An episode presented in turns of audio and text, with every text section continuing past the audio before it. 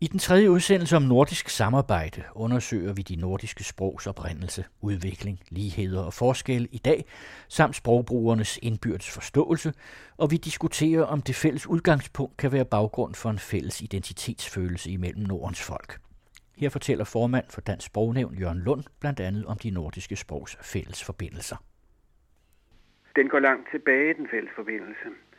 Vi har fælles rødder i det indoeuropæiske sprog, som man kan finde dokumenteret allerede for 4.000 år siden.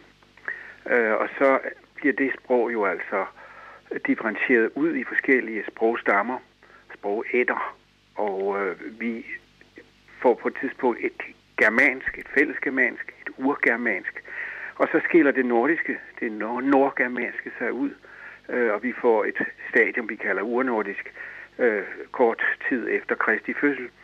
Og i over 1000 år kan man ikke rigtig spore nogen forskelle på sproget i de nordiske lande. Det var et og det samme, så vidt vi kan se, at der er overleveret temmelig mange runeindskrifter, og der er ikke stor variation fra Danmark, Norge og Sverige. Så vi har god grund til at antage, at det var et fælles sprog, og det var det jo endnu i sagatiden. Nogle af lytterne har måske læst Falkenstjernes gengivelse af Gunnar Ormstungens Saga. Det er jo en vild ung mand, der er søn af en storbonde, og han har lyst til at se verden. Hvem har ikke det? Og faren siger, at du skal lige lære at tæmme dit temperament, før du tager ud i verden. Men det gør han ikke. Han tager afsted alligevel. Og så rejser han rundt i hele Norden, til Shetlandsøerne og til Orkneyøerne og til England og til Irland og til Sverige og til Norge, mange steder. Og det samme middel, han har til kontakt, det er altså vers. Han læser hædersvers og hyldestvers op for fyrster og konger, og de belønner ham altså med store gaver, fordi man synes dette at få en slags personligt digt tilegnet fra en forfatter, var noget meget stort. Så gaverne er altså virkelig store, så han får råd til at rejse videre. Og overalt, hvor han kommer, der bruger han sit eget sprog og bliver forstået. Og det fortæller os jo, ligesom så meget andet, at oldengelsk og oldansk lå meget tæt op ad hinanden, og dansk har påvirket engelsk virkelig meget. Så han kunne blive forstået i store dele af England og i dele af Irland, og altså i det nordatlantiske område og i Sverige og Norge. Så vi har altså god grund til at antage, at der har været fælles nordisk sprog frem mod år 1100. Og det bliver man ved med at kalde dansk tunge mange steder, fordi Danmark stod stærkt i den tid. Selv i Sverige kaldte man meget længe sproget, de talte for dansk. Men der havde Sverige sådan set skilt sig lidt ud fra det danske. Svensk og dansk er østnordiske sprog. Islandsk og norsk og færøsk er vestnordiske sprog. Årsagen til, at man kunne forstå den danske tunge, det her nordiske sprog i England også, hænger det også sammen med vikingernes togter til England igennem 900-tallet og 1000-tallet også? Det gør det i høj grad. Og det danske præg på det engelske sprog er jo mærkbart endnu. Altså mange af deres typiske ord er fra dansk. They, them, their, window, husband, ill, live, die. Hvad med sådan noget som, jeg tænker på sådan bynavne Darby og sådan noget, hvor der hedder by til sidst? Jo, mange stednavne. Ja. Der er altså, tusindvis af stednavne, de er jo ret konservative. Man laver ikke ret let om på et stednavn. Så det er vigtige vidnesbyrd om vikingernes præg på det engelske sprog. Så der var altså en meget tæt sproglig forbindelse mellem store dele af England og så de nordiske lande, specielt dansk og i nogen grad norsk. Og det kan man så også konstatere i oldsprogen, og oldislandsk og oldengelsk er ikke så forskellige, at man ikke kan genkende de fleste ord. Når vi så bevæger os længere op, så begynder de nordiske sprog også at blive splittet op fra hinanden. Hvornår befinder vi os cirka her, og hvad kan man sige om den her opdeling af sprogene? Ja, altså man kan nok se ansatser til forskelle på sprogene i 11-1200-tallet. Det er ikke store forskelle, men de er der. Og de er der ofte på den måde, at de vestnordiske, specielt islandsk, er mere konservative og ændrer sig meget lidt, bevarer det, der var fælles engang. Mens dansk er det mest radikale sprog, som har udviklet sig mest bøjningsmæssigt og udtalemæssigt fra de andre nordiske sprog. Og det gør jo i dag faktisk også dansk talesprog til noget, som i første omgang kan være lidt vanskeligt for folk fra den øvrige del af Norden. Lektor i sprog, litteratur og lingvistik ved Islands Universitet, Pernille Folkman, fortæller her videre om forskellene ved de nordiske sprog. Hvis man kigger tilbage, så har der jo været et fællessprog, som hedder urnordisk, og så senere har udviklet sig til norrønt. Altså det er jo de samme ord, som går igen, men så udvikler sig på forskellige måder i de forskellige nordiske sprog. Altså der er forskellige lydudviklinger, som man kan se i sprogene, hvor man for eksempel kan sammenligne dansk og svensk. Hvis man nu har klokke i dansk, som ender på e, det hedder klokka i svensk, hvor det vil ende på a. Og der har der været en lydudvikling i dansk, hvor de tidligere forskellige endelsesvokaler, de er blevet til et e. Og i dag har vi kun e som endelsesvokal i dansk. Men det der er sjovt med dansk senere, jeg ved ikke, om jeg må tage hul på det allerede, er ligesom, at så sker der nogle udtaleudviklinger, også oven i købet. Altså først har vi nogle lydudviklinger i ordene, for eksempel med det her e. Hvis vi nu sammenligner med svensk som et a, så svarer til et e i danske endelser.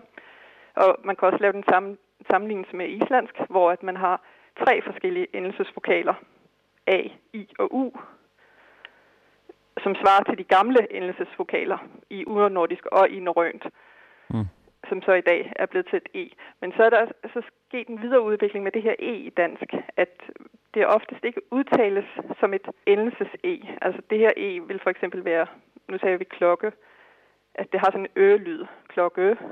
Men nogle gange så falder det væk i dansk, eller så går det ind i nabolyden. Og det er derfor, hvis vi nu skal gå hen med sprogforståelsen, er at svensk og eventuelt synes dansk er svært at forstå. Hvad er et eksempel på, når den her endelseslyd går over i nabolyden? Altså for eksempel kan vi have ordet spille.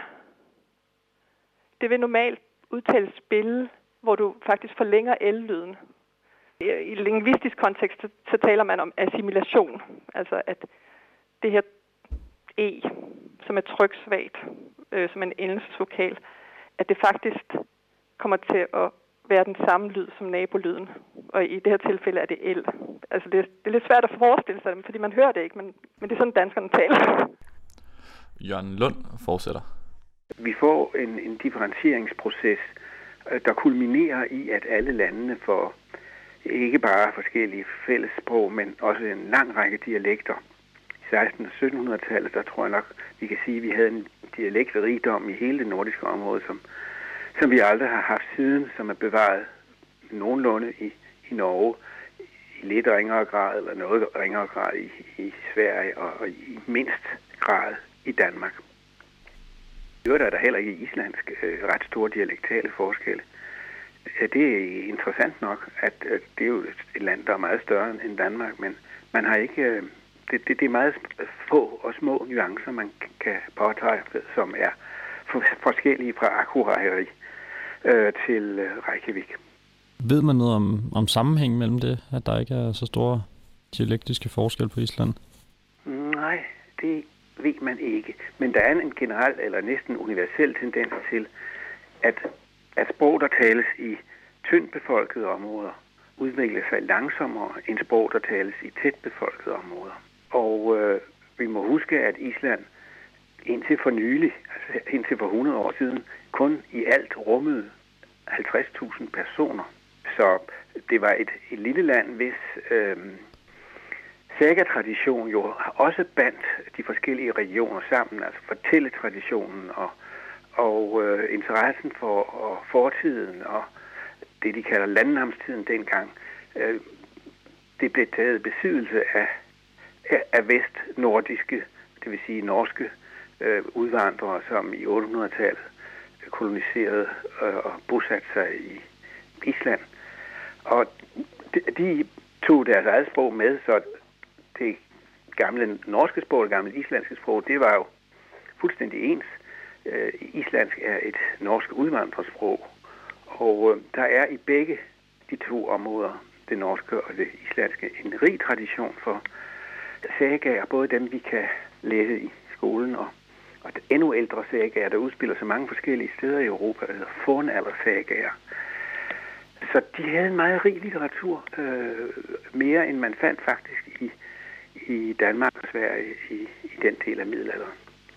Hvis vi bevæger os lidt op til i dag og kigger på sammenhængen mellem sprog og identitetsfølelse inden for en kultur, hvad kan man sige om sprogets betydning for en fælles identitetsfølelse? Den varierer også meget i det nordiske område.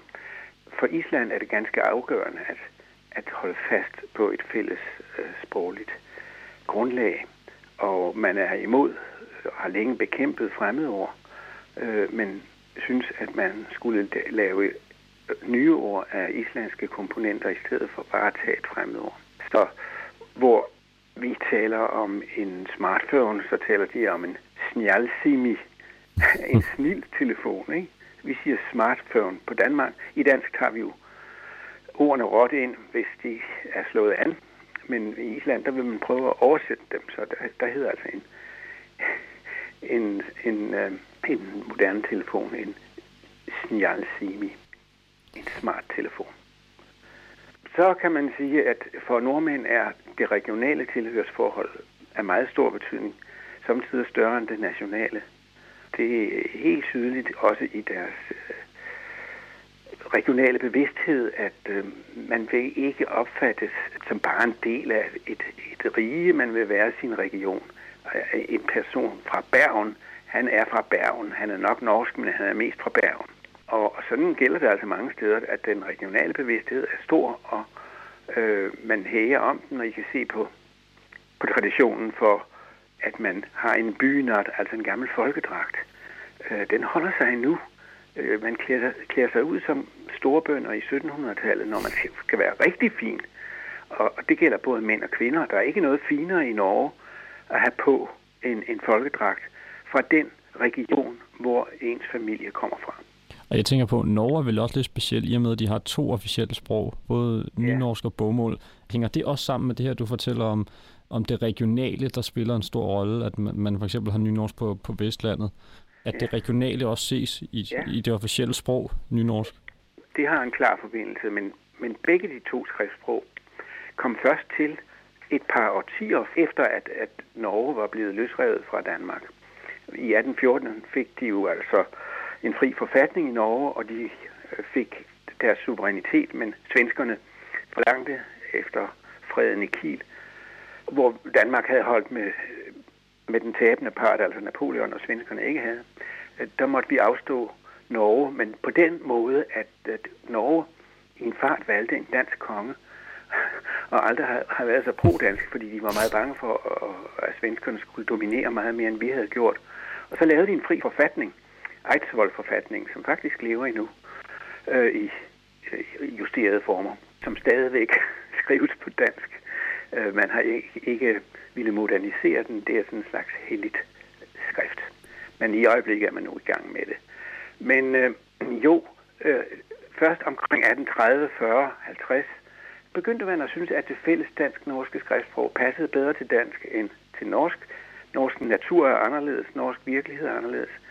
Og sproget afspejler jo det, man har brug for at tale om i forskellige lande og forskellige kulturer. Så man begyndte en gradvis frigørelse fra det dansk-norske skriftsprog. Og så var der nogen, der synes, at man skulle tage udgangspunkt i det fælles dansk-norske skriftsprog. Og det er det, der blev til riksmål og til bokmål. Det er det, der minder mest om dansk. Men der var andre, der mente, at man skulle kassere alt det, man havde haft før, og konstruere et nyt sprog på grundlag af dialekterne, som er særnorske, og som virkelig går dem til hjertet. Og det var en meget stor bondesøn, som var mere lært end 10 professorer, som lavede, han hedder Ivar Aasen, og født i 1813. Han konstruerede simpelthen et landsmål på basis af de dominerende dialekter, som han selv optegnede overalt i Norge, og så lavede han en kæmpemæssig grammatik og en stor ordbog over de norske folkesprog, og på den baggrund fik man altså etableret et nynorsk, et meget uheldigt ord i øvrigt. Han kaldte det selv landsmål, men nu hedder det altså nynorsk siden 1929. Det forklarer vel også noget af det, du har snakket om nu, at dansk og norsk ligger så tæt på hinanden, i og med, at de har været forbundet med hinanden i næsten 400 år fra Kalmarunionen og så frem til, som du siger, Eidsvoll-forfatningen i 1814. At det er også med til at forklare, hvorfor de i høj grad på skrift, på bogmål, minder så meget om hinanden, kontra svensk for eksempel. Ja, det er jo fuldstændig rigtigt. Altså, danske gymnasieelever har lettere ved at læse Ibsen på originalsproget end nordmændene. De får ham faktisk oversat til moderne norsk. Okay. Så længe var der altså et fælles grundlag, og det er meget lettere for nordmænd at læse dansk, end det er for svenskere, fordi vi har et stærkt glosefællesskab mellem Danmark og Norge af historiske grunde. Men nordmændene har så et udtalefællesskab med svenskerne, og danskere har meget svært ved at skelne mellem norske og svenske. Fordi vi har jo disse bløde konsonanter, gade og lade og kage. Altså de andre siger jo lata eller lota og gata med T. Altså de har P, T og K, og vi har svækkede udgaver B, D og G.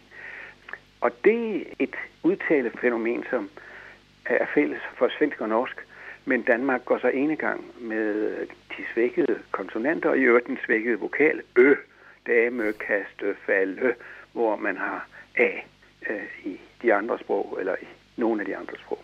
Jeg får bare lyst til at spørge dig om, ved man, hvor den kommer fra, den indflydelse på dansk, at man har de bløde konsonanter? Ved man noget om det? Det kommer vel ikke fra tysk eller engelsk, gør det det? Nej, det er det bestemt ikke.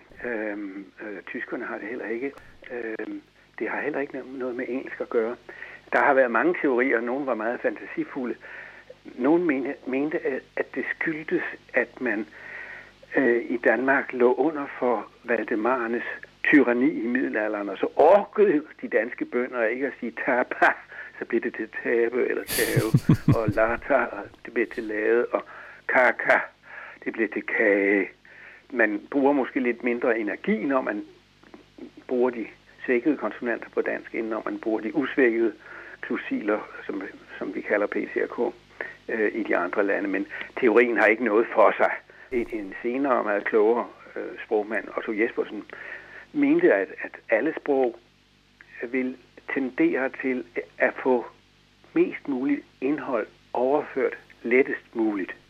Og det kunne så være en forklaring på, at danskerne, som går foran på flere punkter i det nordiske, har valgt en udtalemæssig, måske lidt lettere måde at udtale ordene på. Men jeg tror heller ikke på den, altså. Under 2. verdenskrig var der jo stærke nordiske bestræbelser på at samle de nordiske sprog som reaktion på det tyske truende herredømme. Og der blev der lavet forsøg på at konstruere et fælles nordisk sprog af en juraprofessor, der hed Svend Clausen, som lavede en forening og udgav et tidsskrift. Han ville vende danskerne af med at sige tabe. Vi skulle sige tappe og latte og gasse, og vi skulle ikke bruge tyske fremmedord. Vi skulle altid vælge det, der var fælles nordisk, og skille os af med det, der var lånt fra tysk. Det er sådan set tyskerne, der for danskerne har skabt en fornemmelse af sprog og identitet. Allerede i 1700-tallet opdagede danskerne, at tyskerne stod så stærkt i Danmark, at det førte til modforanstaltninger. Struensees henrettelse var kulminationen, men i samme årti, i 1770'erne, der indførte man et fag i latinskolen, der hed dansk. Det havde man ikke haft før.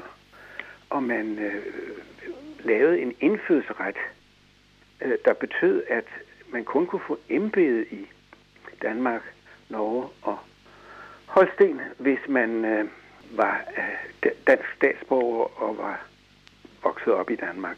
Selv kongerne begyndte at tale dansk. Vi havde haft tysk som hofsprog fra Christian den 5. tid til Christian den 7. tid. Så hvis man ville tale med kongen, så måtte man indtil slutningen af 70'erne, altså 1770'erne, kunne tale tysk. Der vokser altså en nationalisme, der virkelig er solid og som kan minde om noget, vi måske også er ved på vej til i Europa rundt omkring, at man samler sig om sit eget og sit eget sprog, og at sprogfrihed ikke er nogen selvfølge.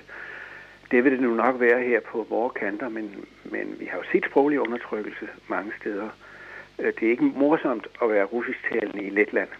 40% af dem, der bor i Letland, er russisktalende, og de må ikke tale russisk i det offentlige rum. Altså det er jo ufrihed.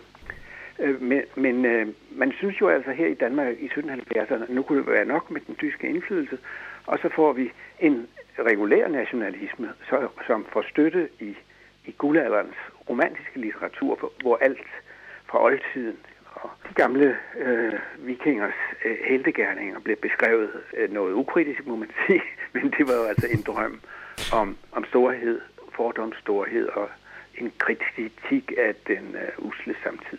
Og Jørgen, jeg får lyst til at spørge dig i den her sammenhæng, når vi bevæger os op i 1800-tallet og nationalismen i den grad er på fremfærd over hele Europa, at i forhold til det nordiske, så sker der også noget specielt op i 1830'erne, 1840'erne, nemlig at den her skandinavisme begynder at blomstre i Norden.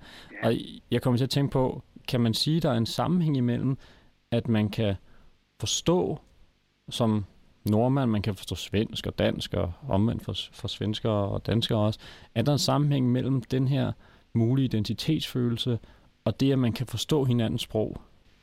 Ja, det tror jeg. Og jeg tror i det globale verdenssamfund, ja, det lyder som klichéer, det er det også, der får man brug for større enheder, større hjemmebaner end det nationale.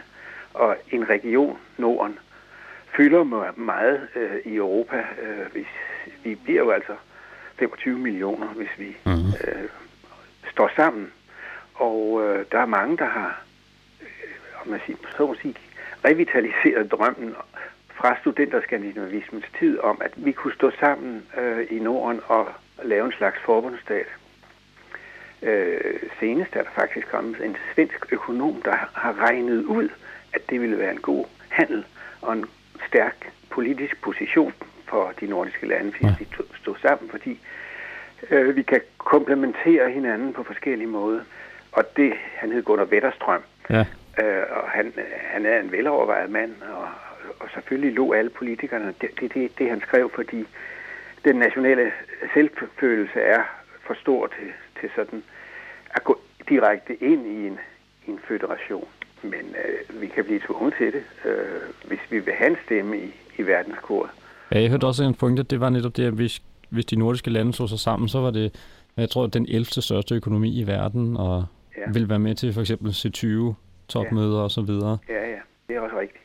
Og så synes jeg jo også, uden at det skal lyde som en forherligelse, at vi har noget, vi kan være bekendt og tilbyde verden. Altså, vi er det mindst korrupte område i hele verden.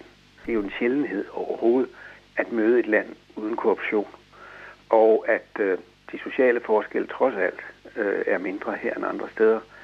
Noget fælles er også, at vi har en relativt høj skat, og det er jo i velfærdsstatens pris, og jeg kunne ikke tænke mig at bo i et land uden en høj skat, fordi så ville man have det dårligt med at være nogenlunde velbjerget. Så jeg synes, vi har også et værdifællesskab inden for pædagogikken, at børn har lov at være børn her. Den nordiske skole er fuldstændig anderledes end det, man finder de fleste andre steder. Så vi har egentlig noget, vi godt kan være bekendt. Vi behøver ikke at sige, at vi er verdens bedste, men vi kan sige, at når der er noget, der lykkes i de nordiske lande, og da kulturen er indlejret i sproget, så er det heller ikke uvæsentligt, at vi bliver ved med at kunne tale hinandens sprog, eller i hvert fald forstå hinandens sprog. Det er det sidste, der er det vigtigste. Og der ser det ud til, at alle de unge mennesker, der arbejder i andre nordiske lande, der er jo tusindvis af svenske unge i de andre nordiske lande, og de lærer det altså i løbet af ganske kort tid, efter et par uger. Og der er over 100.000, der hver dag krydser de nordiske grænser for at arbejde eller studere. Så, og de lærer ret hurtigt at forstå hinanden temmelig godt, så det kan sagtens lade sig gøre. Ja. Og det har SAS jo sådan set også vist i 50 år, fordi de har insisteret på, at man taler sit modersmål, når man bliver ansat der. Og så vender man så lynhurtigt til, at nogen er fra andre nordiske lande, end det man selv kommer fra. En af dem, Jørgen Lund her taler om, er Olav Hvitvang fra Norge, der igennem Foreningen Norden har arbejdet i Danmark og på Færøerne. Vi spurgte ham om hans erfaringer med at arbejde i et andet nordisk land. Jeg likte det veldig godt. Vel, ved siden af, at den danske krone er stærkere end den norske, så er det jo en kulturel likhed mellem Danmark og Norge, og Norge og Færøerne, som er interessant for at du finder en likhed i et andet land, samtidig som at den er veldig nært dig, da, som gør at du forstår at nordisk kultur da, er ikke bare grænset til ditt eget land, men at det faktisk har en genuin menneskelig kultur likhet med andre, og det er faktisk veldig lærerikt, synes jeg, da, og givende for å forstå hvor litt man kommer fra. Og hvordan oplevede du den her nordiske kultur i de andre lande, som du genkendte fra Norge? Altså, i Norge så har vi jo ikke på en måte haft en helt sånn, hva skal jeg si, storhetstiden, altså som kanskje Danmark og Sverige har haft det. Men du merker at en god del av de, vi har den samme humoren, vi har den samme arbeidskikken, på sett og vis, lik drikkekultur og musikk er såpass likt at du merker ikke veldig store barrierer som gjør at du finner en likhet med andre land, som da jo er forskjellige, litt sånn politisk og historisk og geografisk, men likevel såpass nærmere at det ikke er det store, hva skal jeg si, et sånt kultursjokk da, som kan kanskje være litt fremmedgjørende for andre land da. Okay, så det var meget de her uskrevne kulturelle måder at bevæge sig på i samfundet. Som, hvad med det sproglige? Hvordan oplevede du det at komme til henholdsvis Danmark og Færøerne? For mig så har jeg været lidt heldig for, at jeg havde en jævnaldrende dansk nabo på samme alder, da jeg var ung, så jeg forstår egentlig dansk bedre end svensk, men ikke stort færøyende, lidt rart. Fordi at de har sitt færøyske språk og lærer seg dansk på skolen. Ja. Men det som var veldig morsomt er at vi snakker veldig likt tonemessig, som det nordmenn på Vestlandet, Sogn og Fjordane og Hordaland gjør. Mm. Så jeg faktisk kjente igjen en god del ord som man kanskje ikke hører så mye på dansk, men som man hører på Vestlandet i Norge. Okay, så den her nynorsk aksang, den gik igen på Færøerne, i måden at tale dansk på? Ja, de ville tale litt mer som dette her, som man gjør i Sogn, for eksempel. Ja. Så hvis de for eksempel ikke forstod norsken min, så ville jeg gå over til å etterligne vestlandsk norsk, og da med en gang forstod jeg det mye bedre. Ja, det er sjovt. Ja, det var der de kom fra hele gjengen, at det er det strøket der også. Ja. Hvad med sådan din oplevelse af det forhold, at man kan forstå hinanden på kryds og tværs af landegrænserne, at man kan forstå, som nordmand kan man forstå dansk og svensk. Havde du en oplevelse af, at det var lettere så at knytte sig til hinanden socialt, at det var med til at skabe en samhørighed og en fællesskabsfølelse, når man kan forstå hinandens sprog? Ja, veldig, og det var litt trist egentlig, at specielt da færøysk, altså dansker og nordmenn er jo såpass tett, fordi at vi nordmenn drar ofte til København, og dansker stikker innom Norge også til et eller annet. Men færøysk ungdom var mye, foretrakk engelsk veldig mye mer enn det de eldre færøyene gjorde. Og det synes jeg var litt trist, fordi at med en gang du da plutselig får engelsken inn i bildet, så får du en ny på en måte språklig barriere da, som gjør at noe som egentlig kunne vært kulturelt nærmere da, å finne like ord og like uttrykk som burde vært mye lettere da gå over til da kanskje litt sånn smålig og blokkent engelsk, synes jeg var litt trist da, og det var derfor jeg synes at vi presset da alltid, da jeg var med danskere eller svenskere eller finner for en saks skyld, at vi prøvde alltid å holde det liksom skandinavisk da, for at det er liksom det gjorde alle mer behagelige med en gang man begynte at forstå det.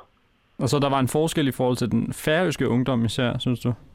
Ja, og jeg har hørt at veldig mange af de foretrækker, til og med når de studerer i Danmark, så er det jo en del af dem, som foretrækker det faktisk også engelsk, i stedet for at tage det danske, som jeg synes er nydeligt. Så det var ikke den oplevelse, du havde i Danmark? Nej, ikke i det hele tatt. Der var det jo, så klart det tager lidt tid til 75 og 50 og hvorfor til det. Ja, det ikke er 65 og 75 og så videre. Akkurat, men du forstår at kartofler er poteter ganske greit, og at flæsk er svinekjøtt såpass. Det er jo misforståelsen er såpass rask å lære seg om da.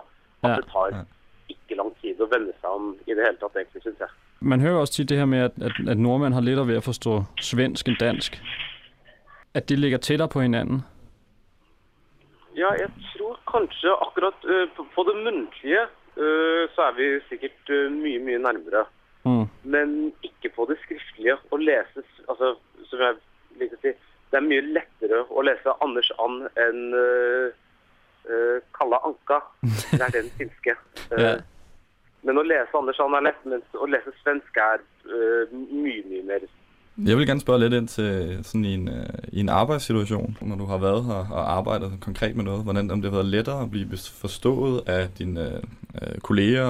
Altså, for at være ærlig, så klart det er jo nogle gange språket bliver lidt vrient, specielt på Færøyene. Da de ville hoppe lidt over til færøysk, så ville de jo snakke færøysk og sige sådan, ja, og du Olav Nordmannen, du skal bare klippe planen, og så gør vi det senere. Og så finder vi noget nyt arbejde til dig. Men da jeg jobbede i Danmark, så jobbede jeg for Jensens Spinatselskabet.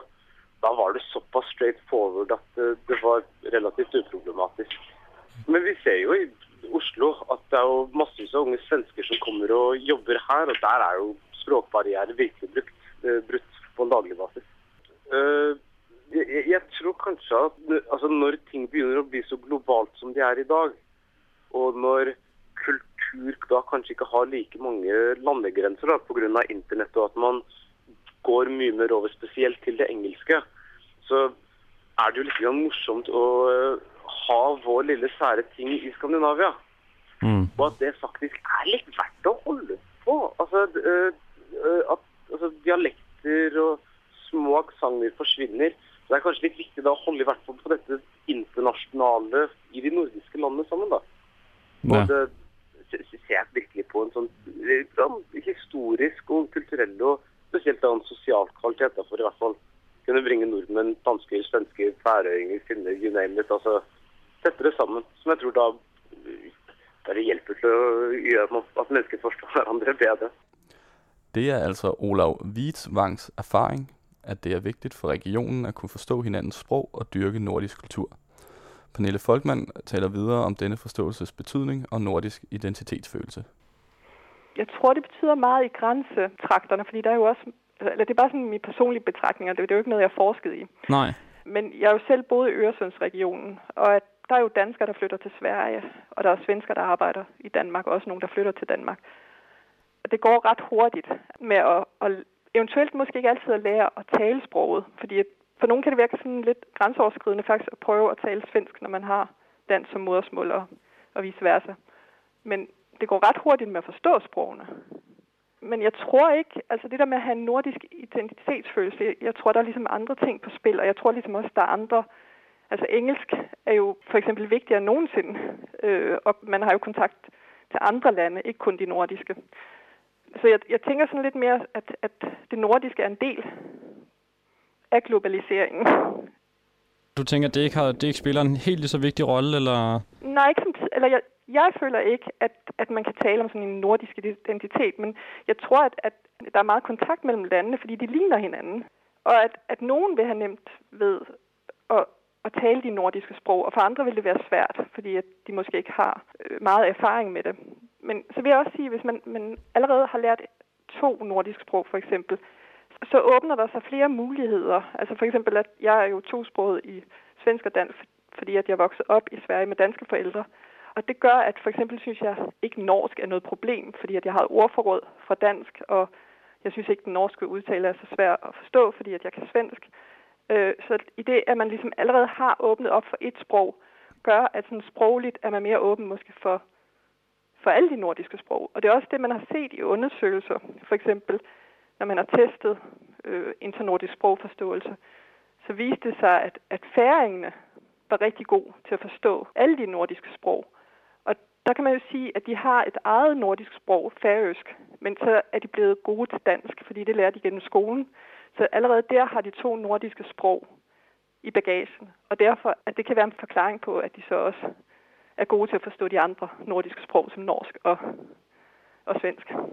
Men jeg tænkte også på det her med, at når man møder andre mennesker, og man så umiddelbart kan forstå deres modersmål, om det ikke også har en betydning for den her kulturelle tilknytning imellem de forskellige mennesker. Men det mener du ikke nødvendigvis? Jo, det gør det for mig. Og især for en ældre generation. Men jeg kunne godt stille spørgsmålstegn ved, om det gør det for dem, der er 15 år. Nogen vil måske, og det kommer selvfølgelig også an på, hvem det er. Fordi vi siger sådan, nordmændene ville ikke have nogen problemer med at forstå svensk, altså en ung nordmand. Men for eksempel en ung svensker ville jo have meget svært ved at forstå en ung dansker. Så der kunne man måske stille spørgsmålstegn. Vil de bare føle, at jeg forstår det, og vi hører sammen? Og vil de eventuelt ikke begynde at tale engelsk i stedet for? Det er der meget, der tyder på, at nogen vil gøre. Altså, jeg tror især, at engelsk er blevet et alternativ, der er nemmere. Og jeg også, hvis du tænker, der er yngre mennesker, der taler med hinanden, at det kan jo være lidt grænseoverskridende at prøve sig på et sprog, så det er nemmere at være neutral og bruge engelsk i stedet for. Så tror jeg også, der er sket sådan udtaleudviklinger i dansk, som kan gøre, at dansk er sværere at forstå, især for svensker. Fordi at det der, jeg talte før om e-endelser, der ligesom går ind i nabolyden, og hvis man ikke rigtig ved det, så kan det være svært at genkende ordene fra svensk. Altså hvis du ser dem i skrift, så kan du genkende dem. Men hvis du hører dem, så kan du ikke helt kode, at det ord, det svarer til det i svensk. Men hvis vi nu tager uge, som jo staves UGE. Og der er jo en udvikling, at det bare udtales som et langt U. Altså du har to. Dels er det lidt eget i endelsen, det faktisk får U-lyden, og at G'et falder væk. Ja. Og så kan du godt høre, at det kan være lidt svært at se, at den lyd, at det svarer til det ord i skriften. Det kan virke som om den nordiske sprogforståelse er udfordret. Her vender Jørgen Lund tilbage. Jeg er formand for det, der hedder ekspertgruppen Nordens Sprogråd, hvor der sidder nogen fra hvert land og koordinerer de sproglige bestræbelser. Og vi har lige sat en ny undersøgelse i gang om nordisk sprogforståelse blandt unge mennesker, der professionelt har brug for at have ophold i et andet land som arbejdskraft eller som studerende. Der er jo mange svenske og norske studerende i Danmark. Og den undersøgelse, den bliver offentliggjort i løbet af i år, og den kan forhåbentlig ændre på billedet af, at slaget er tabt. Nej, det er ikke tabt. Vi kan tale nordisk, når vi skal. Og det er mere tilfredsstillende, end at mødes i verdenssproget dårligt engelsk. Men det er sjovt, fordi at faktisk i går, der havde vi et interview med en ung nordmand, som der har været i Danmark og arbejdet, har været på Færøerne og arbejdet også, og som der også fortalte om hans sådan, sproglige erfaringer med det. Som, han synes faktisk, når han havde været i Danmark i noget tid, at det var relativt let at forstå dansk, og han følte sig også forstået. Ja. Han følte sig så omvendt så, at der var mange, især at de for eksempel unge færinge, som der foretrækker engelsk frem for at tale norsk mere. Men det er da egentlig mærkeligt, fordi færingerne er nordiske mestre i sprog. De er bedre til at forstå nordiske sprog end nogen andre i Norden. Altså nummer 2 er Norge, men nummer 1 er folk på Færøerne. Og alle deroppe er tosproget. De taler både dansk og færøsk. Jeg var oppe sidste år på et gymnasieskole og overvære undervisningen. Og eleverne var faktisk mindst lige så gode til dansk, som danske elever er. Ja, det var imponerende. Ja, og de skulle have endnu større forudsætninger, kunne man sige, umiddelbart for at forstå norsk. Men det er altså dansk, der har været deres nummer 1 sprog, og vi har også praktiseret massiv sprogundertrykkelse i flere århundreder på Færøerne. Så de har også fået det proppet ned i halsen, men nu sidder det der altså. Og de unge er glade for at være tosproget. Men jeg får helt lyst til at spørge, Jørgen, den undersøgelse, hvad med danskerne? Hvor ligger vi i forhold til nordisk forståelse? Ligger vi i bund så, eller? Ja, Det gør vi. Sammen med svenskerne, som er endnu dårligere. Nå, de er dårligere, okay. Ja, en lille bitte smule, nå, okay, ser det ud til. Men de har det der gamle storebrors-syndrom, at det er lillebror, der skal gøre sig umage for at forstå storebror.